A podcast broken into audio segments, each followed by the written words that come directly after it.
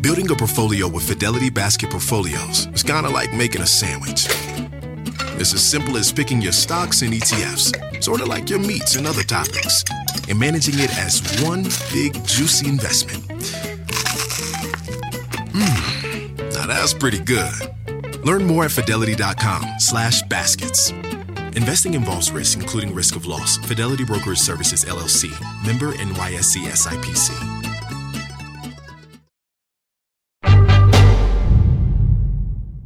About a decade ago, Jennifer Nelson was working in the trenches of reality television.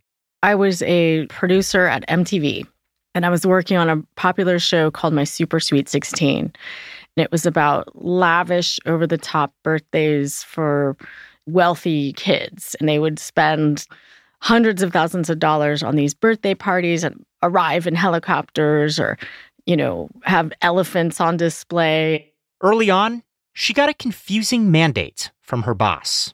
My producer was like, You can't film anybody singing the happy birthday song. Just don't do that. And I was like, What do you mean? This is a show about birthdays and we can't sing the happy birthday song. Everybody on the crew always thought it was so dumb, but nobody really looked into it. So Nelson decided to look into it herself. And she found out something that blew her mind. The song, a song that you and I have sung hundreds, if not thousands of times, a song that forms a critical part of an American ritual, it was the property of one of the world's largest music publishers. To use it, her show would have to pay thousands of dollars in licensing fees. I just thought it was nuts. I was pissed too. Like, doesn't that song belong to everybody? The more Nelson looked into the history of the world's most familiar song, the more she realized that the story she'd been told about its ownership was questionable. For the Freakonomics Radio Network, this is the economics of everyday things. I'm Zachary Crockett. Today, happy birthday to you. The American Society of Composers, Authors, and Publishers, that's ASCAP for short, well, they once called it far and away the most popular song of the 20th century. But before the world knew Happy Birthday, the tune was just an obscure little ditty. It came from the American heartland. 130 years ago, in Louisville, Kentucky, two sisters named Patty and Mildred Hill wrote songs for children. Songs that were simple, repetitive, and easy to sing. Patty was a kindergarten teacher, and one of these songs in particular caught on with her students. It was called Good Morning to All.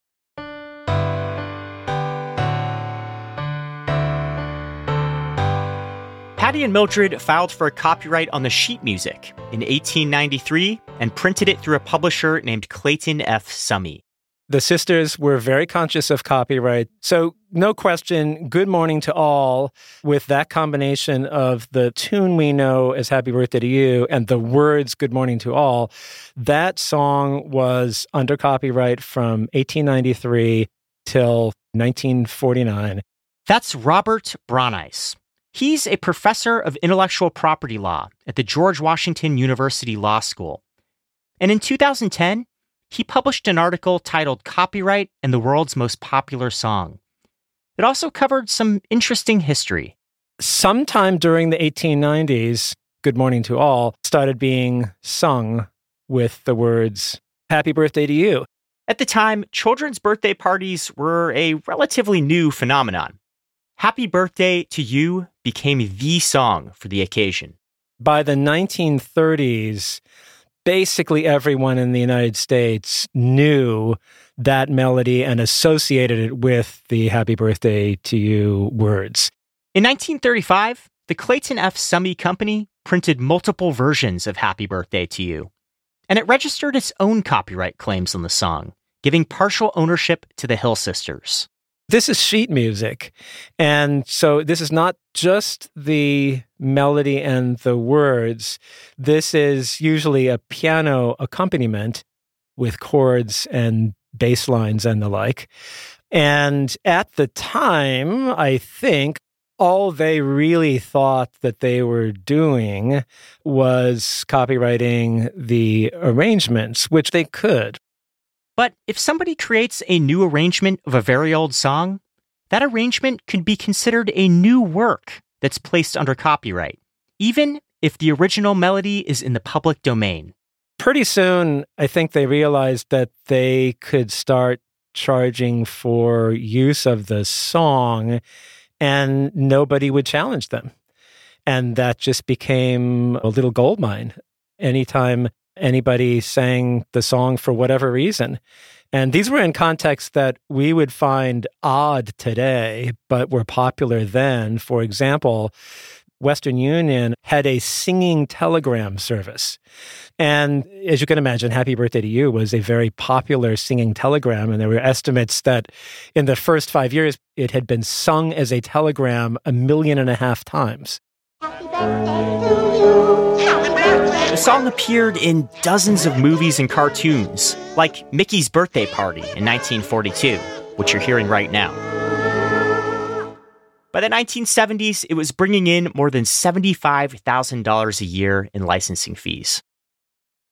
These assets changed hands a few times over the years. And in 1988, its parent company was sold to Warner Communications for $25 million. As a part of the deal, Warner acquired the rights to 50,000 songs. But the real jewel of the catalog was Happy Birthday to You. Many people were singing it in public and many people were incorporating it into movies and television shows and the like and they were all paying a lot of money for that privilege. Warner aggressively enforced the song's copyright. For very large budget movies the way that fee is negotiated is that you request permission to use Happy Birthday to You in your movie. And the owner of copyright sends you a sheet and says, Well, what's the budget for the entire movie? You tell it, well, it's $500 million. And then they say, oh, well, $50,000 is not a very large fee in comparison to your full budget. So let's charge you $50,000. And anyone who wanted to sing the happy birthday song in public for profit was liable to pay anywhere from a few hundred to a few thousand bucks. And of course, restaurant chains came up with alternative birthday songs to avoid the necessity for paying royalties for Happy Birthday to You. Restaurants like Chuck E. Cheese. But if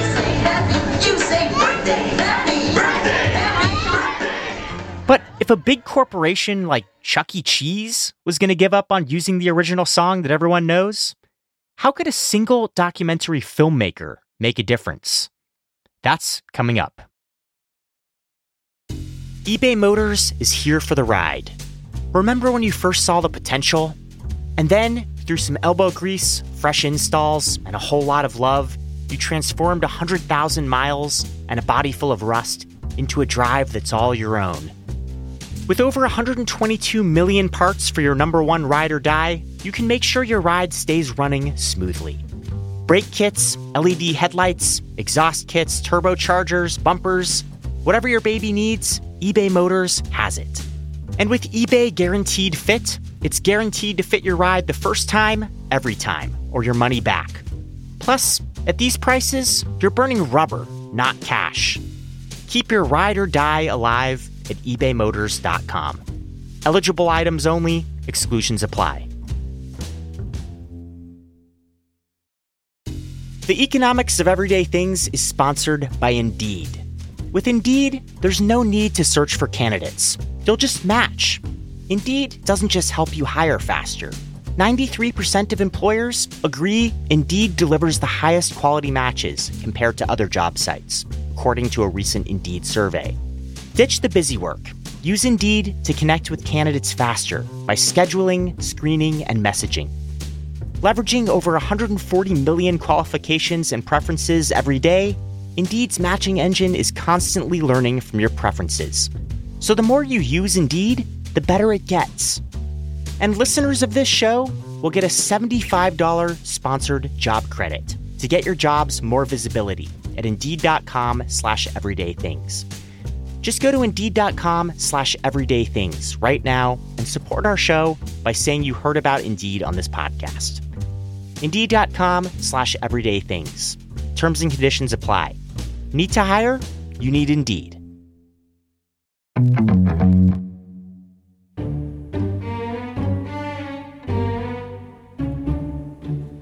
By the late 1990s, Happy Birthday to You was making Warner an estimated $2 million per year in royalties. Some of that came from Jennifer Nelson, the filmmaker. After learning about the copyright, she decided to make a short film called Saving Happy Birthday.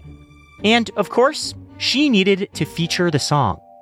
I bought my own license for $1,500 to be able to use it. In the course of her documentary research, Nelson came across that article by Robert Brauneis. He wrote this long article saying, if anybody challenged this copyright claim, they would surely win. He felt like their claim to the copyright was weak. And yet, nobody had ever challenged Warner's copyright, which was thought to extend to the year 2030. So, Nelson did something crazy. It was like, okay, I'm about to punch a gorilla in the face. They're going to blackball me or smash my kneecaps or something. Nelson decided to sue Warner over the copyright on Happy Birthday to You. A guy named Randall Newman became one of the lawyers on her team. As soon as I researched it, I knew it was going to be huge. The Hill Sisters wrote the melody, you know, Good Morning to All.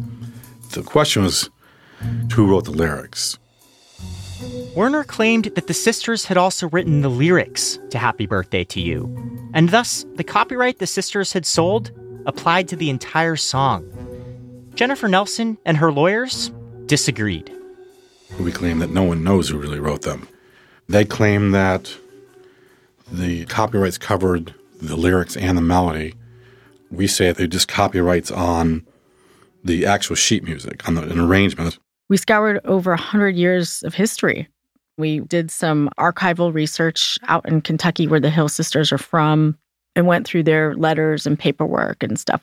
In 2013, the group filed a class action lawsuit against Warner on behalf of people who had paid to license the song under the questionable copyright. I really felt like we were battling for everybody. Every film, every TV show, every birthday party at Applebee's. In 2015, a federal judge ruled that Warner's copyright claim on Happy Birthday to You was invalid, and the song was effectively liberated into the public domain. The following year, the court ordered Warner to distribute a total of $14 million to anyone who had paid to use Happy Birthday to You since 1949. For some of those claimants, that was a very big payday. One of them got like close to a million dollars. You know, when people think, oh, class action, you're going to get 32 cents. No, these guys were getting hundreds of thousands, some of these companies. Newman didn't do too shabbily either. His legal team was awarded more than $4 million in fees.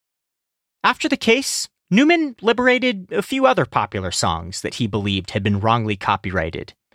He successfully challenged a copyright claim by the Richmond Organization on the gospel song We Shall Overcome. And in 2018, it went into the public domain. And Jennifer Nelson? Well, she got a little something too. Did you get your $1,500 back? I did. what they do? Send you a check in the mail? Yeah, I got a check. For the economics of everyday things, I'm Zachary Crockett. This episode was produced by Sarah Lilly with help from Lyric Bowditch and mixed by Jeremy Johnston. You can see Jennifer Nelson's movie Saving Happy Birthday on our website. Happy birthday, dear Jennifer Everyone. Nelson. Happy birthday to you. Nice. The Freakonomics Radio Network, the hidden side of everything. Stitcher. Dogs are an important part of our lives. That means protecting them from parasites. Ask your vet about NexGard Plus, afoxolaner, moxidectin, and pyrantel chewable tablets. NexGard Plus chews provide one and done monthly protection against fleas, ticks, heartworm disease, roundworms, and hookworms. Plus, they're delicious and easy to give. Use with caution in dogs with a history of seizures or neurologic disorders. Dogs should be tested for existing heartworm infection prior to starting a preventive. Ask about NexGard Plus chews. Want to make mom's day? Get to your Nordstrom Rack now and score amazing deals for Mother's Day, which is Sunday, May 12th. Find tons of gifts from only $30 at Nordstrom Rack fragrance, jewelry, luxury bags, activewear, beauty, and more. Save on Kate Spade New York, Stuart Weitzman, and Ted Baker London. Great brands, great prices. So shop your Nordstrom Rack store today and treat mom to the good stuff from just $30. When you need mealtime inspiration, it's worth shopping Kroger, where you'll find over 30,000 mouthwatering choices that excite your inner foodie. And no matter what tasty choice you make, you'll enjoy our everyday low prices, plus extra ways to save, like digital coupons worth over $600 each week. You can also save up to $1 off per gallon at the pump with fuel points. More savings and more inspiring flavors make shopping Kroger worth it every time. Kroger, fresh for everyone. Fuel restrictions apply.